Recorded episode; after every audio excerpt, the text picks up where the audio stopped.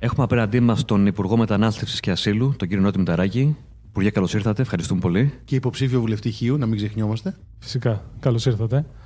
Ε, θέλουμε να μας πείτε για αρχή τι έχει γίνει με την κυβέρνηση της Νέας Δημοκρατίας στη μετανάστευση, στο μεταναστευτικό γενικότερα. Τι παραλάβατε και τι θα παραδώσετε.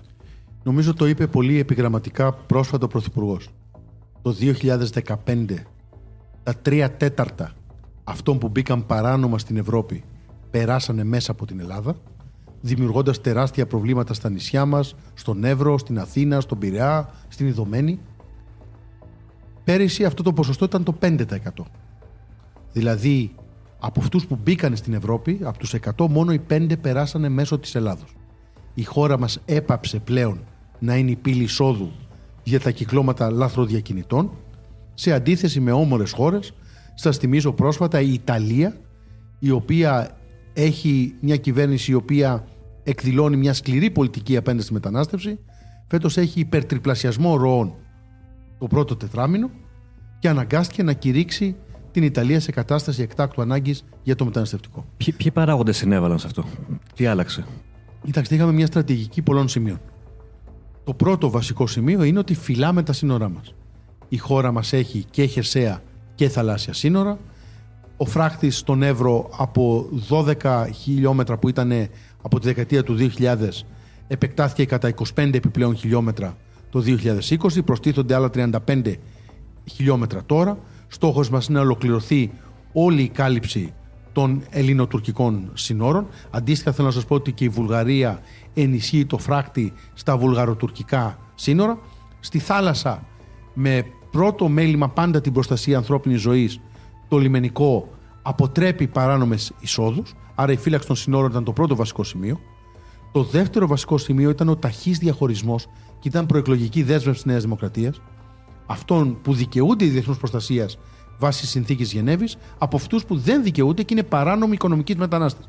Τι συνέβαινε στο παρελθόν; Έμπαινε ο άλλος στη χώρα, έκανε μια αίτηση για άσυλο, περνούσαν 3, 4, 5 χρόνια μέχρι να του απαντήσει η υπηρεσία Το ασύλου. οποίο ήταν επίσημη πολιτική του ΣΥΡΙΖΑ. Δηλαδή οι άνθρωποι το λέγανε ξεκάθαρα. Όποιος θέλει θα μπαίνει και αφού μπαίνει, μετά θα βλέπουμε τις διαδικασίες. Ναι, αλλά επειδή οι διαδικασίες πέραν 4-5 χρόνια, Ακριβώς. μετά εκ του αποτελέσματος, να είμαστε και ειλικρινείς. Κάποιος ο οποίος έχει ζήσει 5-6 χρόνια σε μια χώρα, μπορεί μετά να τον απελάσεις. Και τα δικαστήρια δεν θα το Περνάνε επιτρέψουν. 4-5 χρόνια και λόγω κάποιων ρυθμίσεων που είχε φέρει η ίδια η κυβέρνηση. του Σωστό. ΣΥΡΙΖΑ. Είχε φέρει, παραδείγματος χάρη, την ε, δυνατότητα μετά την οριστική απόρριψη να επανέρχεσαι με νέο αίτημα για ανθρωπιστικούς λόγους. Αυτό είναι μια δυνατότητα που καταργήθηκε στον νόμο. Πλέον, όταν το αίτημά σου εξεταστεί σε πρώτο βαθμό, έχεις δικαίωμα ε, προσφυγής στην αρχή προσφυγών. Αν απορριφθεί και εκεί, πλέον υπάρχει μια τελεσίδικη απόφαση απέλαση. Το τρίτο λοιπόν σημείο της στρατηγικής μας, για να τα παρουσιάσω όλα τα σημεία της στρατηγικής, είναι η ενίσχυση των απελάσεων. Με μια νομοθεσία η οποία κάνει πιο εύκολη τη διοικητική κράτηση αυτών που πρέπει να απελαθούν και κλείνει παραθυράκια. Θέλω να σας πω ότι στο πρόγραμμα που ο ΣΥΡΙΖΑ προχτές κατέθεσε για το μεταναστευτικό, δύο βασικά σημεία τα οποία επαναφέρουν τον κίνδυνο να γίνει η χώρα μας πύλη εισόδου είναι το πρώτο, ότι θέλουν να καταργήσουν τη δυνατότητα διοικητικής κράτησης αυτών που είναι προς απέλαση. Να το πω απλά να το καταλάβει ο κόσμος. Του δίνεις κάποιου μια οριστική διαταγή ότι πρέπει να επιστρέψει στη χώρα του, θα υπάρχει πτήση προς τον Μπαγκλαντές, παραδείγματος χάρη, σε 15 μέρες και λέει ο ΣΥΡΙΖΑ δεν θα τον κρατήσεις, θα του πεις έλα σε 15 μέρες να σε στείλω πίσω σπίτι σου. Ναι. Υπάρχει περίπτωση αυτός ο άνθρωπος να εμφανιστεί στις 15 μέρες, όχι. Το τέταρτο σημείο της στρατηγικής μας ήταν οι κλειστές ελεγχόμενες δομές. Από το χάος στη Μόρια, από το χάος στο βαθύ της Σάμου, σε κλειστές δομές, οι οποίες έχουν αφενός αξιοπρεπές συνθήκες διαβίωσης, που περιμένεις από ένα σύγχρονο ευρωπαϊκό κράτος όπως η Ελλάδα, αλλά παράλληλα ένα αυξημένο αίσθημα ασφάλειας που αφορά πρώτα απ' όλα τους ίδιους τους ωφελούμενους. Δεύτερον, πάρα πολύ κρίσιμο, θέλω να το τονίσω αυτό, το προσωπικό μας. Έχουμε πάρα πολλούς εργαζόμενους οι οποίοι δουλεύουν στις δομές και πρέπει να έχουν συνθήκες ασφαλείου εργασίας. Και το τρίτο είναι οι τοπικές κοινωνίες. Δεν σταματήσαμε εκεί. Συνεχίσαμε μια πολιτική ελέγχου των ΜΚΟ με το νέο Μητρό ΜΚΟ, το οποίο έθεσε κανόνες για αυτούς οι οποίοι συνεργάζονται με τη χώρα μας. Ε, αυτηροποίηση της νομοθεσίας. Χαρακτηρίσαμε την Τουρκία ασφαλή χώρα. Λοιπόν, ναι, πάμε στο θέμα της ασφαλούς τρίτης χώρας. Εξηγήστε μας λίγο τι σημαίνει, γιατί όλοι όσοι έρχονται, κατά κύριο λόγο από την Τουρκία έρχονται. Τι αλλάξατε και Και τι βλέπουμε τώρα με το πρόγραμμα του ΣΥΡΙΖΑ, οι οποίοι πάνε πάλι να επαναφέρουν την Τουρκία. Η συνθήκη της Γενέβης, στο άρθρο 31, προβλέπει ότι δεν υπόκειται σε κυρώσεις όποιος περάσει παράτυπα τα σύνορα όταν φεύγει άμεσα, direct λέει η σύμβαση, από χώρα στην οποία κινδυνεύει. Βρίσκομαι σε μια χώρα και κινδυνεύω, όπως συνέβη με, την- με το παράδειγμα της Ουκρανίας και περνάω τα σύνορα μεταξύ Ουκρανίας και Πολωνίας. Μεταξύ Ουκρανίας και Μολδαβίας. Μεταξύ Ουκρανίας και Ρουμανίας. Εκεί η χώρα υποχρεούται να σε δεχτεί. Υποχρεούται να σε δεχτεί και να σε βοηθήσει αν δικαιούσε διεθνού προστασία. Για το θέμα των Ουκρανών ηρίστων παρόδο υπήρξε κοινή απόφαση του Συμβουλίου της Ευρωπαϊκής Ένωσης για ένα ειδικό μηχανισμό αντιμετώπισης των εκτοπισμένων ανθρώπων από την Ουκρανία. Εμείς τι είπαμε και το προβλέπει η Ευρωπαϊκή Νομοθεσία. Είπαμε ότι η Τουρκία είναι ασφαλής τρίτη χώρα. Αυτό είναι ένα θέμα το οποίο ξεκίνησε και εδώ φαίνεται και ότι ο ΣΥΡΙΖΑ κάνει κολοτούμπα με την κοινή δήλωση του 2016. Η κοινή δήλωση του 2016 Ευρωπαϊκής Ένωσης Τουρκίας ουσιαστικά στηρίχτηκε στην παραδοχή ότι η Τουρκία είναι ασφαλής τρίτη χώρα για τους Σύρους. Εμείς επεκτείναμε αυτό τον ορισμό και λέμε ομοίως είναι ασφαλής για τους Αφγανούς, για τους Μπαγκλαντεσιανούς, για τους Πακιστανούς και για τους Σομαλούς. Σομαλούς. Ειδικά για τους Σομαλούς να θυμίσω, το έχουμε καταγγείλει στο παρελθόν, ότι πετάνε με τουρκικές βίζες που παίρνουν εύκολα από το Μογκαντήσου προς τουρκικά αεροδρόμια, δήθεν για να σπουδάσουν στην Τουρκία ή να νοσηλευτούν σε νοσοκομεία ή για άλλους λόγους που η Τουρκία αφιδώς δίνει τέτοιες θεωρήσεις. Έχουν μείνει στην Τουρκία οι Σομαλοί υπήκοοι για ένα εύλογο χρονικό διάστημα και μετά πληρώνουν κάποιο λαθροδιακινητή στα τουρκικά παράλια ή στον Εύρο για να περάσουν. Εμείς ερχόμαστε και λέμε ότι αν ανήκεις σε αυτές τις πέντε υπηκο... έχεις μία από αυτές τις πέντε υπηκότητες και έρχεσαι από την Τουρκία και υποβάλλεις αίτημα ασύλου στη χώρα μας, το αίτημά σου δεν γίνεται δεχτό. Δεν γίνεται παραδεχτό γιατί κακώς ήρθες στη χώρα μας, γιατί βρισκόσουν σε ασφαλές περιβάλλον.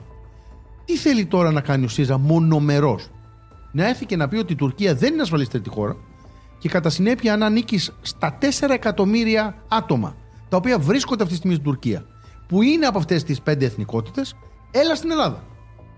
Ανατρέπει δηλαδή και την ίδια την κοινή δήλωση που είχε κάνει η κυβέρνηση του ΣΥΡΙΖΑ με ανατρέπει την Τουρκία. την κοινή δήλωση που είχε κάνει η ίδια η, Τουρ- η- η- ο ΣΥΡΙΖΑ, που είχε επιβληθεί, θα έλεγα, στο ΣΥΡΙΖΑ. Γιατί, να Λόγω είμαστε των, ειλικρινείς, λόγω των συνθήκων. το 2015 ο ΣΥΡΙΖΑ νόμιζε ότι οι Ευρωπαίοι είναι κουτόφραγκοι. Δηλαδή, θα ανοίξουμε εμείς τα σύνορά μας, Θα στέλνουμε όσους θα θέλουμε. φεύγουν όλοι και πρώτον δεν θα έχουμε εμείς επιπτώσεις, που είχαμε τεράστιες επιπτώσεις στις τοπικές μας κοινωνίες. Στοιχείο ένα νησί με 50.000 κατοίκους, μέσα σε ένα χρόνο μπήκαν 100.000 άτομα. Αντιλαμβάνεστε τι πίεση είναι αυτό για τη φέρουσα ικανότητα του νησιού, αλλά και για την κοινωνία ενός νησιού. Θεωρούσαμε λοιπόν ότι δεν θα έχουν επιπτώσεις οι δικές μας τοπικές κοινωνίες λανθασμένα. Και θεωρούσαν επίσης λανθασμένα ότι κάποια στιγμή η Ευρώπη δεν θα κλείσει τα σύνορα. Είναι Κάποια κάτι, στιγμή είναι τα κάτι που Πού μας τα το, κλείσε. το έλεγε και η Νέα Δημοκρατία τότε όταν ο ΣΥΡΙΖΑ προεκλογικά έλεγε ότι θα ανοίξει τα σύνορα ουσιαστικά για να μπαίνει όποιος θέλει.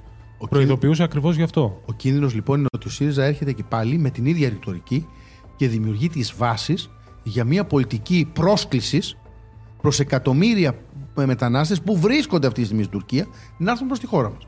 Ξέρετε και η σχέση της Ευρώπης με την Τουρκία και εν ώψη και των επερχόμενων τουρκικών εκλογών είναι μια ευαίσθητη σχέση.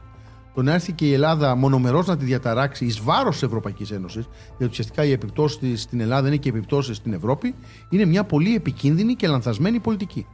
Να ολοκληρώσω πάντως τα σημεία που έλεγα πριν. Σας είπα 6 από τα 7 σημεία από τη στρατηγική μας για τη μείωση των ροών. Το 7ο σημείο ήταν ο δραστικός περιορισμός των επιδομάτων που δίναμε σε τούντες άσυλο, γιατί συνέβαινε το οξύμορο η χώρα μας να χρηματοδοτεί την παράνομη διέλευση. Λέγαμε κατά κάποιο τρόπο στον Αφγανό, δώσε εσύ 3.000 ευρώ στον Αμπτούλ, στο Τσεσμέ, να σε περάσει παράνομα Στο στοιχείο λαθροδιακινητή. το λαθροδιακινητή, έβαλα ένα όνομα και μην ανησυχείς, ας τα δώσουμε εμείς πίσω. Θα στα δώσουμε πίσω, Χρηματοδοτούσαμε να τα τους στείλεις πίσω, λαθροδιακινητές, να τα δηλαδή. στείλεις πίσω στην πατρίδα σου από αυτόν που είχες δανειστεί στο χωριό σου για να κάνεις το παράνομο ταξίδι προς την Ευρώπη, θα τα δώσουμε πίσω. Το περιορίσαμε αυτό. Εφτά λοιπόν πυλώνες πολιτικής πάνω σε δύο στόχους. Όταν ιδρύθηκε το Υπουργείο Μετανάστευσης και Ασύλου τον Ιανουάριο του 2020, βάλαμε δύο συγκεκριμένους και μετρήσιμους στόχους. Πρώτον, την ουσιαστική μείωση των ροών και σας είπα πλέον ότι οι ροές στη χώρα μας είναι ένα πολύ μικρό ποσοστό των ροών που βιώσαμε επί ημερών ΣΥΡΙΖΑ και δεύτερος πολύ σημαντικός στόχος είναι ο δραστικός περιορισμός των επιπτώσεων της κρίσης στις τοπικές κοινωνίες.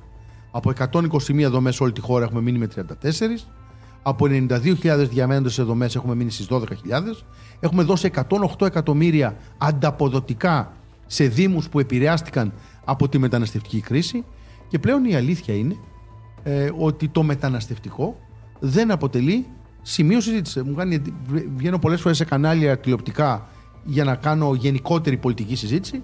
και πολλές φορές, παρότι είμαι ο Υπουργός Μετανάστευσης, στη μισή ώρα συζήτησης δεν προκύπτει κάποια ερώτηση που να έχει να κάνει με το μεταναστευτικό. Και νομίζω το γεγονός ότι ο κόσμος πλέον δεν συζητάει για μας δείχνει ότι η πολιτική του Κυριάκου Μητσοτάκη στο μεταναστευτικό αντιμετώπισε αποτελεσματικά ένα πρόβλημα που το 2019 ήταν το βασικό ζητούμενο της ελληνικής κοινωνίας. Θυμάμαι, ε, δεν ξέρω αν το έχω ξαναπεί αυτό, σε μια κοινοβουλευτική ομάδα που έκανε η Νέα Δημοκρατία και κλεισμένων των θυρών τον Νοέμβριο του 2019, αν θυμάμαι σωστά το μήνα, ε, στη Βουλιαγμένη. Είχαν μιλήσει από τους 158 περίπου οι 110 βουλευτές. Οι 105 τουλάχιστον αναφέρθηκαν σχεδόν αποκλειστικά στο μεταναστευτικό και την επίπτωση που αυτό το μεταναστευτικό δημιουργούσε στη δικιά τους τοπική κοινωνία. Αντιλαμβάνομαι ότι μιλάμε 105 βουλευτές, μιλάμε για το σύνολο ναι, ναι. της ελληνικής επικράτειας. Σήμερα έχουμε το αντίθετο ζήτημα, ότι επειδή περιορίσαμε τόσο δραστικά την παράνομη μετανάστευση, η οποία κακώς αποτελούσε παράγον προσέλκυσης εργατικού δυναμικού ε, στην επαρχία, βλέπουμε ελλείψεις ειδικά εργατών γης. Το οποίο σημαίνει ότι ως προς το θέμα της παράνομης μετανάστευσης, αυτό το αφήγημα που και κόμματα της ακροδεξιάς προσπαθούν να καλλιεργήσουν ότι στη χώρα μας έχουμε πολύ μεγάλες συγκεντρώσεις ε, ε, ξένων η αλήθεια είναι ότι οι αιτούντες άσυλο που ζουν στη χώρα μας είναι περίπου 20.000 οι αναγνωρισμένοι πρόσφυγες που ζουν στη χώρα μας δεν ξεπερνάνε σε 60.000 συνολικά είναι κάτω από το 1% του ελληνικού πληθυσμού. Ωραία. Πάμε λίγο στο θέμα των ΜΚΟ. Έτσι, είναι κάτι το οποίο δεν έχει καταλάβει και ο πολλή κόσμος. Πώς δουλεύουν αυτές οι ΜΚΟ, πώς χρηματοδοτούνται, τι κάνουν, τι θα έπρεπε να κάνουν. Υπάρχουν, κοιτάξτε, όταν λέμε ΜΚΟ, ουσιαστικά μιλάμε για επιχειρήσεις. Είναι εταιρείες η ΜΚΟ. Απλώς η ΜΚΟ ε, έχει το χαρακτηρισμό ότι δεν είναι μέτοχος ή ιδιοκτήτης μια κυβέρνηση. Αυτό σημαίνει μη κυβερνητική οργάνωση. Γιατί η χρηματοδότηση πηγαίνει σε αυτούς, Μη κυβερνητικές οργανώσεις αποτελούν ε, ένα σημείο που, το οποίο αναπτύσσεται έντονα αυτή τη στιγμή στην Ευρώπη. Και υπάρχουν πολλοί άνθρωποι οι οποίοι μιλάνε πολύ θετικά για την έννοια της κοινωνίας των πολιτών. Η αλήθεια είναι ότι πρέπει να υπάρχει μια διαχωριστική γραμμή. Καταρχήν, υπάρχουν οι διεθνείς οργανισμοί, οι οποίοι δεν θα τους έλεγε ΜΚΟ, είναι οι διεθνείς οργανισμοί με τους οποίους η χώρα μας συνεργάζεται. Συνεργαζόμαστε με την ε, ύπατη αρμοστία για τους πρόσφυγες, με τον Διεθνή Οργανισμό Μετανάστευσης, με τον Ελληνικό Ερθρό Σταυρό, οργανώσεις οι οποίες έχουν αποδεδεγμένα ένα ενεργό ρόλο στην προστασία ανθρώπων και θέλω να σας πω ότι βοηθήσαν τη χώρα μας σε δύσκολες εποχές που εμείς δεν είχαμε και την τεχνογνωσία να αντιμετωπίσουμε, μιλάω στην αρχή της μεταναστευτικής κρίσης και τώρα εξάγουμε τεχνογνωσία σε άλλες χώρες, βοήθησαν ουσιαστικά. Υπάρχουν και μεγάλες οργανώσεις οι οποίες έχουν χρόνια προσφοράς, με τις οποίες επίσης συνεργαστήκαμε. Πολλές από αυτές έχουν εμφανώς και μια ιδεολογική ροπή. Υπάρχουν οργανώσεις οι οποίες έχουν μια ξεκάθαρη άποψη για το πώς θα πρέπει να εξελιχθεί η διεθνής πολιτική πάνω στη μετανάστευση. Και δεν το κρύβουν. Ανοιχτά σύνορα. Υπάρχουν οργανώσεις οι οποίες πιστεύουν, παραδείγματος χάρη, στα ανοιχτά σύνορα. Και είναι μέρος της στρατηγικής τους. Υπάρχουν όμως και επίσης και πολύ μικρές οργανώσεις που αποτελούνται από 2, 3, 4, 5 άτομα. Τα οποία λειτουργούν σε ένα ή δύο σημεία. Τα οποία έχουν πηγές χρηματοδότησης άγνωστες. Πολλές φορές κάνουν αυτό που ονομάζουμε στο εξωτερικό crowdfunding. Δηλαδή ανοίγουν μια ιστοσελίδα από την οποία παίρνουν δωρεές Τώρα, πώς μαζεύουν χιλιάδες ευρώ από άγνωστους δωρητές, τους οποίους δεν ελέγχει κανείς, και την ίδια στιγμή πολλές από αυτές έχουν φανεί να συμμετέχουν σε κυκλώματα λαθροδιακίνητης, εδώ υπάρχει μια πολύ λεπτή γραμμή μεταξύ λαθροδιακίνησης και ανθρωπιστικής δράσης. Και κάποιοι από αυτούς ελέγχονται και για μαύρο χρήμα. Πολλοί ελέγχονται για μαύρο χρήμα και πολλές φορές ο δωρητής του crowdfunding, ο οποίος είναι ο ανώνυμος δωρητής που στέλνει χίλια δολάρια κάθε μέρα σε ένα λογαριασμό στην Ορβηγία, λέω παράδειγμα χάρη, μπορεί να είναι και ο κουμπάρος του λαθροδιακινητή, ο οποίος λειτουργεί στο Τσεσμέ ή στην Καμπούλ ή στην Άγκυρα και στηρίζει αυτή τη ΜΚΟ γιατί τους βοηθάει με τη δράση της να πείσουν τους πελάτες τους να περάσουν και τους βοηθάει και στη διαδικασία. Παραδείγματος χάρη έχουν γίνει συλλήψεις στο παρελθόν από την ελληνική αστυνομία και το λιμενικό σώμα ελληνική ακτοφυλακή ανθρώπων οι οποίες βρισκόντουσαν σε παραλίες νησιών με ασύρματους που μιλάγανε απέναντι Και για να καθοδηγούσαν. συντονίσουν τη βάρκα που έρχεται και να ενημερώσουν αυτούς που βρίσκονταν στα τουρκικά παράλια την άλλη ΜΚΟ πού βρίσκεται το σκάφος του λιμενικού αν εκείνη τη στιγμή περνάει ή έχει απομακρυνθεί Εκεί μιλάμε πλέον ξεκάθαρα για ΜΚΟ λαθροδιακινητές. Αυτή τη δουλειά κάνουν. Σε αυτές τις περιπτώσεις μιλάμε ξεκάθαρα για λάθροδιακινητέ, τους οποίους όταν τους καταγγέλεις, βλέπεις τις υπόλοιπες ΜΚΟ, οι πολλές ΜΚΟ, οι πολλές οργανώσεις να συσπηρώνονται για να δημιουργήσουν μια πολιτική κάλυψη για κάτι που είναι ξεκάθαρα εγκληματική οργάνωση. Εγώ το έχω αναφέρει πολλές φορές και στις παρεμβάσεις μου στο Ευρωπαϊκό Κοινοβούλιο, στην Επιτροπή Εσωτερικών Υποθέσεων στη LIBE και στις συναντήσεις μου με μεγάλους ξένους ε, και με συναδέλφους μου από άλλες χώρες, ότι άλλο βοηθάω τον άνθρωπο που βρίσκεται στη χώρα μου και άλλο βοηθάω κάποιον παράνομα να μπει στην Ευρωπαϊκή Ένωση. Το πρώτο Και είναι με το, θεμητό. αζημίο, από το- με το αζημίωτο από ό,τι φαίνεται. Προφανώς με το αζημίωτο. Οι ταρίφες. μια, σκεφτείτε ότι αν πληρώνεις 2 με 3 χιλιάδες ευρώ, γιατί λέω 2 με 3 γιατί οι τιμές αλλάζουν, για να έρθεις από το Κουσάντα στη Σάμο και έρθει μια βάρκα σήμερα με 30 άτομα, αυτό μιλάμε για 90.000 ευρώ μέσα σε μια ώρα. Απίστευτο. Αντιλα... Για μια βάρκα η οποία πόσο κάνει μια βάρκα, φουσκωτή, κάνα 500 χιλιάρικο και μια μηχανή της κακιάς ώρας η οποία μια φορά τη χρησιμοποιείς Που τη βουλιάζουν, έτσι. μετά καταστρέφεται μόνη της.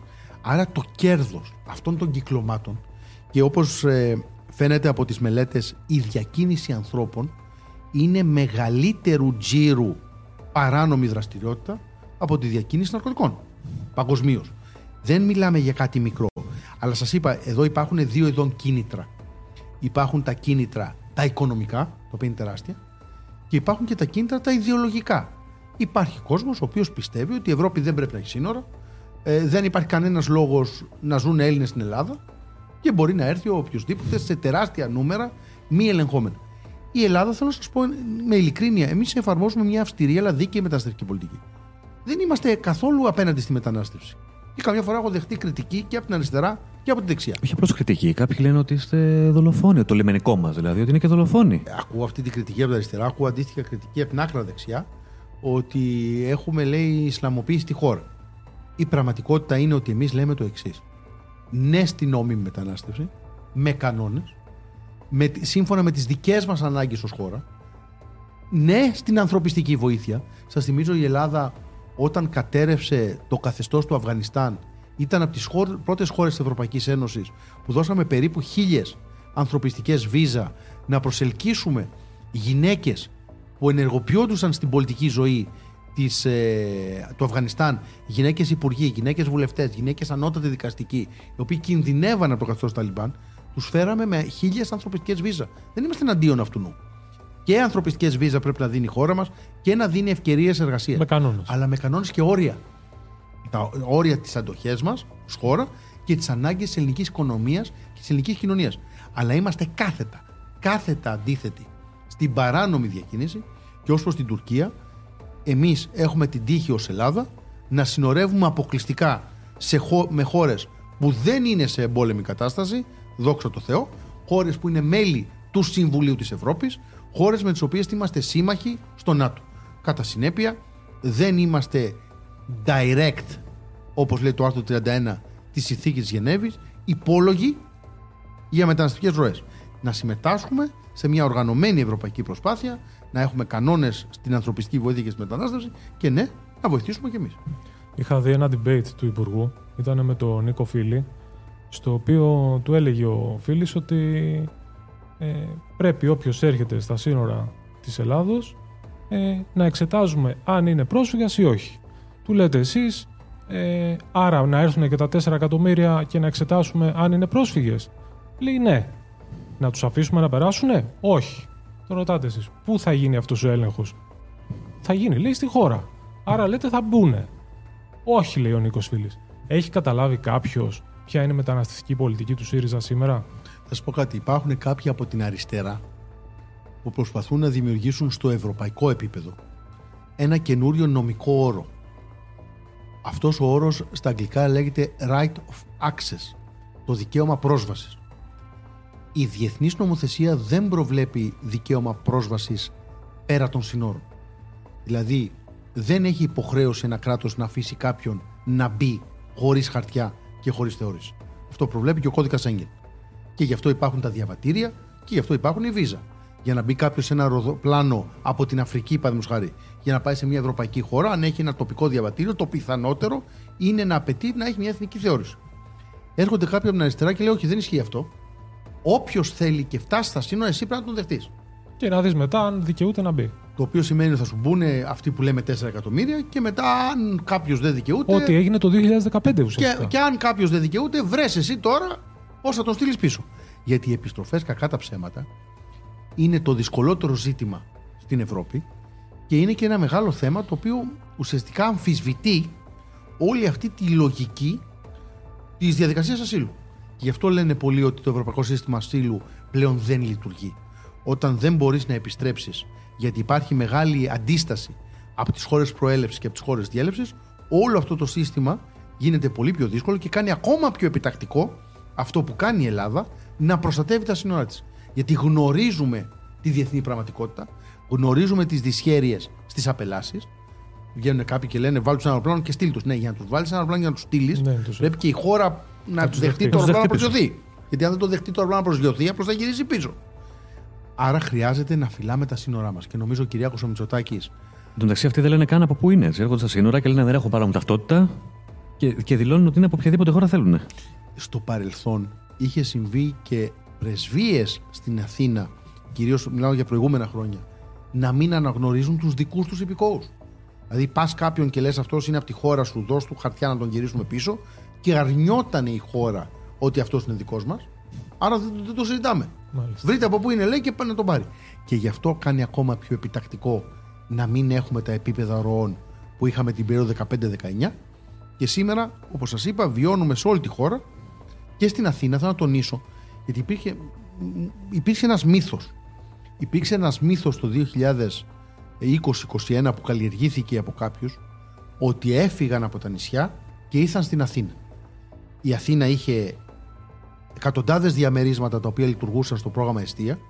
Όλα κλείσαν 31 Δεκεμβρίου του 2022 και αυτά τα διαμερίσματα όπως ανακοίνωσε ο Πρωθυπουργός Η κατάσταση δηλαδή στο κέντρο είναι καλύτερη σήμερα; δίνονται σε Έλληνες. Έκλεισε η μοναδική δομή που λειτουργούσε στην Αθήνα που ήταν ο Ελαιώνας. Η αλήθεια είναι ότι από τη χώρα μας έχουν φύγει την τελευταία τετραετία πολύ περισσότεροι από όσοι έχουν έρθει στη χώρα μας και αυτό φαίνεται και από τα στοιχεία που, δίνει, που δίνουν οι ευρωπαϊκές υπηρεσίες. Βέβαια, αυτό δημιουργεί αυτό το ζήτημα. Η αλήθεια είναι ότι υπάρχει ακόμα και στην Αθήνα σε επαγγέλματα πιο χειρονακτικά μια έλλειψη εργα- εργατικού δυναμικού. Και αυτό θα είναι ένα ζήτημα που θα απασχολήσει την Ευρώπη τα επόμενα χρόνια και δεν είναι, θέλω να σας πω την άποψή μου, ούτε οικονομικό το ζήτημα στο βαθμό που λένε κάποιοι, ούτε δημογραφικό. Είναι κοινωνικό.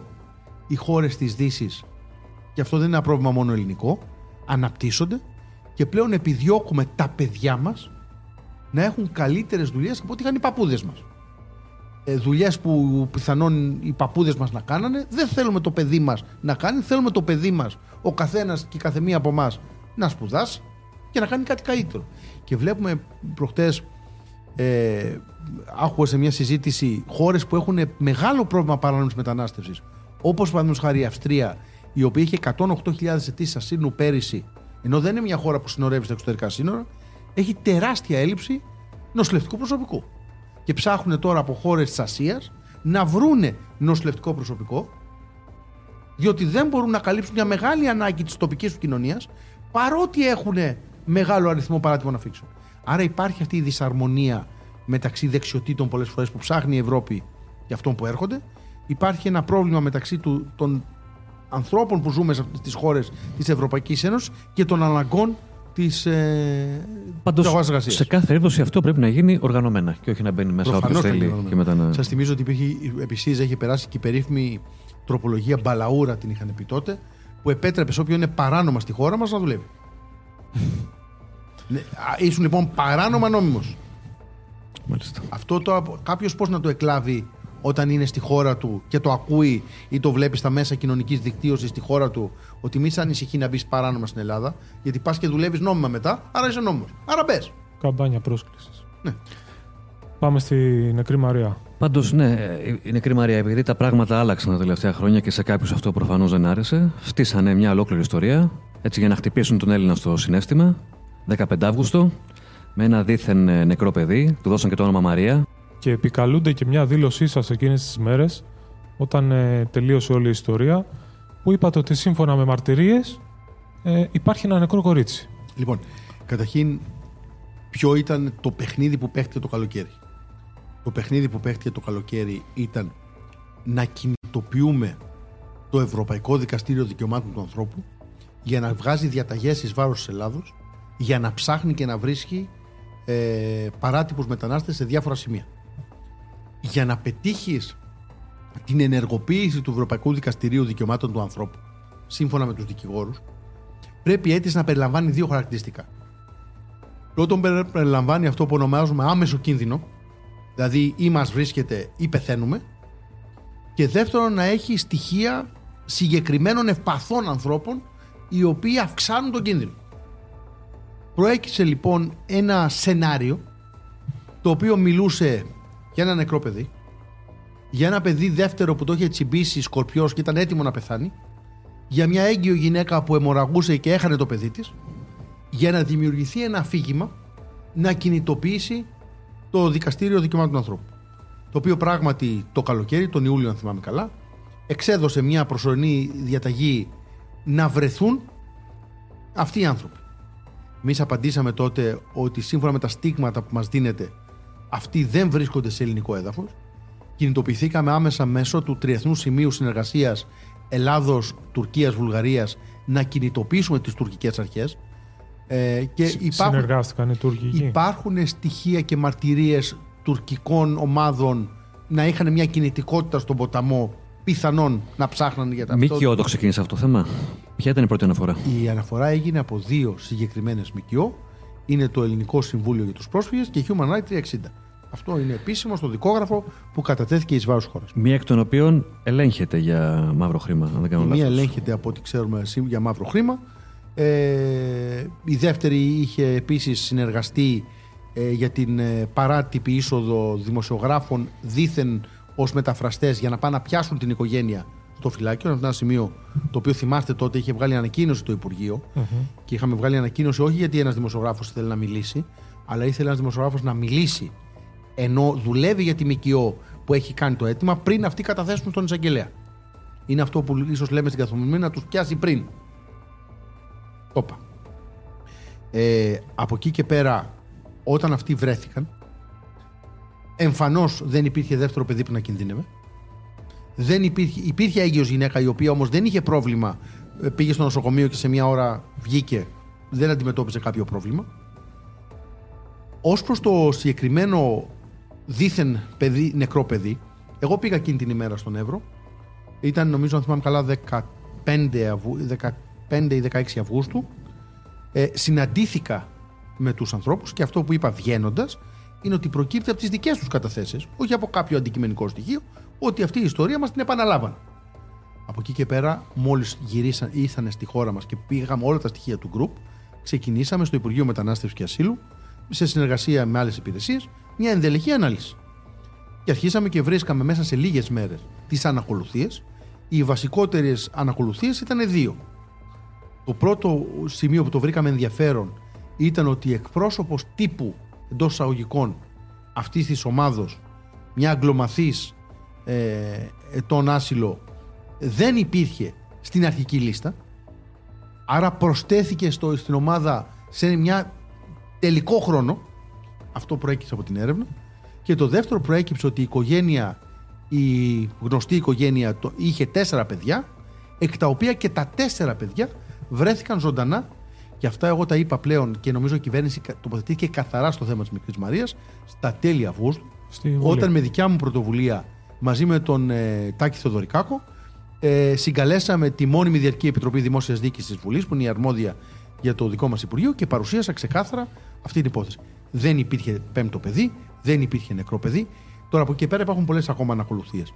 Μια ενδιαφέρουσα υπόθεση είναι ότι η οικογένεια, όταν ζητήσαμε εμείς να υποβάλουμε έτοιμα στην Τουρκία για να γίνει ε, έβρεση της ορού μέσω της Ερυθρά Μισελίνου, αρνήθηκε η οικογένεια να μας δώσει αυτή την άδεια. Σε μεταγενέστερο χρόνο κατέθεσε έτοιμα στην ελληνική εισαγγελία. Έλεγαν και ότι δεν θυμούνται που είναι. Είπα, η οικογένεια είπε το εξής εντυπωσιακό. Ότι δεν θάψανε το παιδί τους αυτοί, το δώσαν σε κάποιους αγνώστους του γκρουπ να πάνε να το θάψουν λίγο πιο εκεί. Εγώ δεν έχω ακούσει οικογένεια και να δεν, μην Και δεν ενδιαφέρθηκαν να μάθουν πού θα Όχι, δεν πήγαν ή δεν ήταν πήγαν παρόντες καν στην εκεί, κηδεία ας του παιδιού τους σε ένα νησάκι ε, πέντε, δύο στρέμματα πόσο είναι. Υπάρχουν πάρα πολλές ανακολουθίες. Το, το άλλο ενδιαφέρον είναι ότι από ό,τι φαίνεται η, η εκπρόσωπος τύπου και οι συναυτοί όταν ε, βρεθήκαν στην Ελλάδα εντός λίγων ωρών φύγαν από ό,τι φαίνεται παράνομα Λέ- από τη χώρα μας. Λέτε για αυτή την μπαϊντά που έχει. Η οποία έφυγε παράνομα από τη χώρα μας. Με αυτή τι, ταχύτατα. γι- τι γίνεται, Υπουργέ όμως; Αυτή τώρα μαθαίνουμε ότι είναι στη Γερμανία. Φωτογραφίζεται, τι κάνει. Γνωρίζουμε κι εμείς ότι είναι στη Γερμανία, υπάρχει μια επικοινωνία των αρμόδιων αρχών. Από ό,τι φαίνεται λοιπόν, ε, και σε ένα πολύ ενδιαφέρον ρεπορτάζ το οποίο έγινε, ότι οι ίδιοι οι μάρτυρες που ήταν στο γκρουπ αυτό αποκάλυψαν ότι τους δόθηκε η ιδέα από συνομιλητές τους να σκεφτούν και να σκηνοθετήσουν Για να τους Εκμεταλλευόμενο λυπη- για να ένα τους παιδί λυπηθούν οι ζωντανό. αρχές, ας πούμε. να Για να τους λυπηθούν οι αρχές και να τους. για να δημιουργηθεί αυτή η διεθνής κινητοποίηση, να, βγουν τα, να βγαίνουν ξένοι οργανισμοί και να βγάζουν όλα αυτά τα καταγγελτικά εις βάρος Ελλάδος. Ο στόχος είναι πάρα πολύ απλός και είναι ξεκάθαρο. Ο στόχος είναι να σταματήσει η χώρα μας να φυλάει τα σύνορά της. Όλοι αυτοί θέλουν ένα πράγμα και μόνο. Αυτό Να θέλω. σταματήσουμε να φυλάμε τα σύνορά μας, να μην κάνουμε το φράχ του Εύρου, το λιμενικό να μην αποτρέπει παράνομες εισόδους, να ξαναέρθουν χιλιάδες και χιλιάδες και χιλιάδες στη χώρα μας, να ξαναενεργοποιηθεί όλο αυτό το σύστημα το οποίο Τα για επιδόματα. κάποιους τη άβρεσε το 2015-19 και να ξαναγίνουμε η πύλη εισόδου. Και νομίζω ένα από τα βασικά διακυβεύματα των εκλογών της 21ης Μαΐου είναι η μεταναστευτική πολιτική της περίοδου 23-27. Με Κυριάκο Μητσοτάκη ξέρει ο κόσμος τι θα βιώσει, με Αλέξη Τσίπρα ομοίως ο κόσμος ξεκάθαρα ξέρει τι θα σημάνει με τα ανοιχτά σύνορα. Και μου κάνει εντύπωση όταν ήρθε ο κύριος Τσίπρα στοιχείο πριν από λίγες μέρες και έκανε μια ομιλία σε ένα μικρό πεζόδρομο μπροστά σε ελάχιστο κόσμο, δεν είπε μία λέξη για το μεταναστευτικό. Δεν είπε μία συγγνώμη στους χιώτες για αυτά που ζήσαμε επί των ημερών τους. Δεν φαίνεται να θέλει να ζητήσει συγγνώμη όμως. Ε, το πρόγραμμά του, αυτό που μας δείχνει είναι ότι θέλει να επιστρέψει το 2015. Στη... Βέβαια στους ψηφοφόρους του κόμματός τους στα νησιά δεν τολμάει να το πει. Γιατί αν καταλάβουν ακόμα και οι ψηφοφόροι της αριστεράς Ότι θα στην ξαναζήσουν υπηρετική τα- Ελλάδα τι θα σημάνει μια εκλογή Τσίπρα, δεν θα τον ψηφίσουν οι δικοί του. Ε, Πάντως στήθηκε αυτή η άνευ προηγουμένου σκευόρια με τη μικρή Μαρία, στην οποία ενεπλάκησαν ε, ΜΚΟ, ε, Έλληνες δημοσιογράφοι οι οποίοι δούλευαν για ξένα μέσα ενημέρωσης. Το πιο συγκλονιστικό όμως ήταν μέχρι και Έλληνες ευρωβουλευτές οι οποίοι πήγαν το θέμα στο Ευρωκοινοβούλιο εναντίον της Ελλάδας. Εδώ και το Πασόκ και ο ΣΥΡΙΖΑ, τονίζω και ο Πασόκ και ο ΣΥΡΙΖΑ, στο Ευρωπαϊκό Κοινοβούλιο μέσω των ε, ευρωπαϊκών κομμάτων στα οποία ανήκουν, συστηματικά καταγγέλουν τη χώρα μας με πολύ επιθετικό τρόπο για τη διαχείριση των συνόρων. Αλλά έχω ζητήσει και έχω παρέμβει αρκετές φορές και έχω πάει και στις Βρυξέλλες και έχω μιλήσει στη σχετική αρμόδια επιτροπή του Ευρωπαϊκού Κοινοβουλίου και απαντάω ξεκάθαρα ποιες είναι οι θέσεις της χώρας μας για όλα αυτά τα ζητήματα η- το μήνυμά μου νομίζω θέλω να είναι πάρα πολύ σαφής ότι ο Κυριάκος Μητσοτάκης και η κυβέρνησή του τα επόμενα τέσσερα χρόνια θα συνεχίσουμε να φυλάμε τα σύνορά μας. Τελεία και παύλα. Υπουργέ, ευχαριστούμε πάρα πολύ για αυτή τη συζήτηση. Ε, έχουμε εκλογές σε λίγες μέρες. Και ο Υπουργός είναι υποψήφιο στοιχείο. Ευχαριστώ για το ζεστό καφέ. Παρακαλούμε. Ε, καλή επιτυχία στις εκλογές. Καλή συνέχεια και εσάς στο δημοσιογραφικό σας έργο. Ευχαριστούμε και καλή Ευχαριστούμε επιτυχία. πολύ.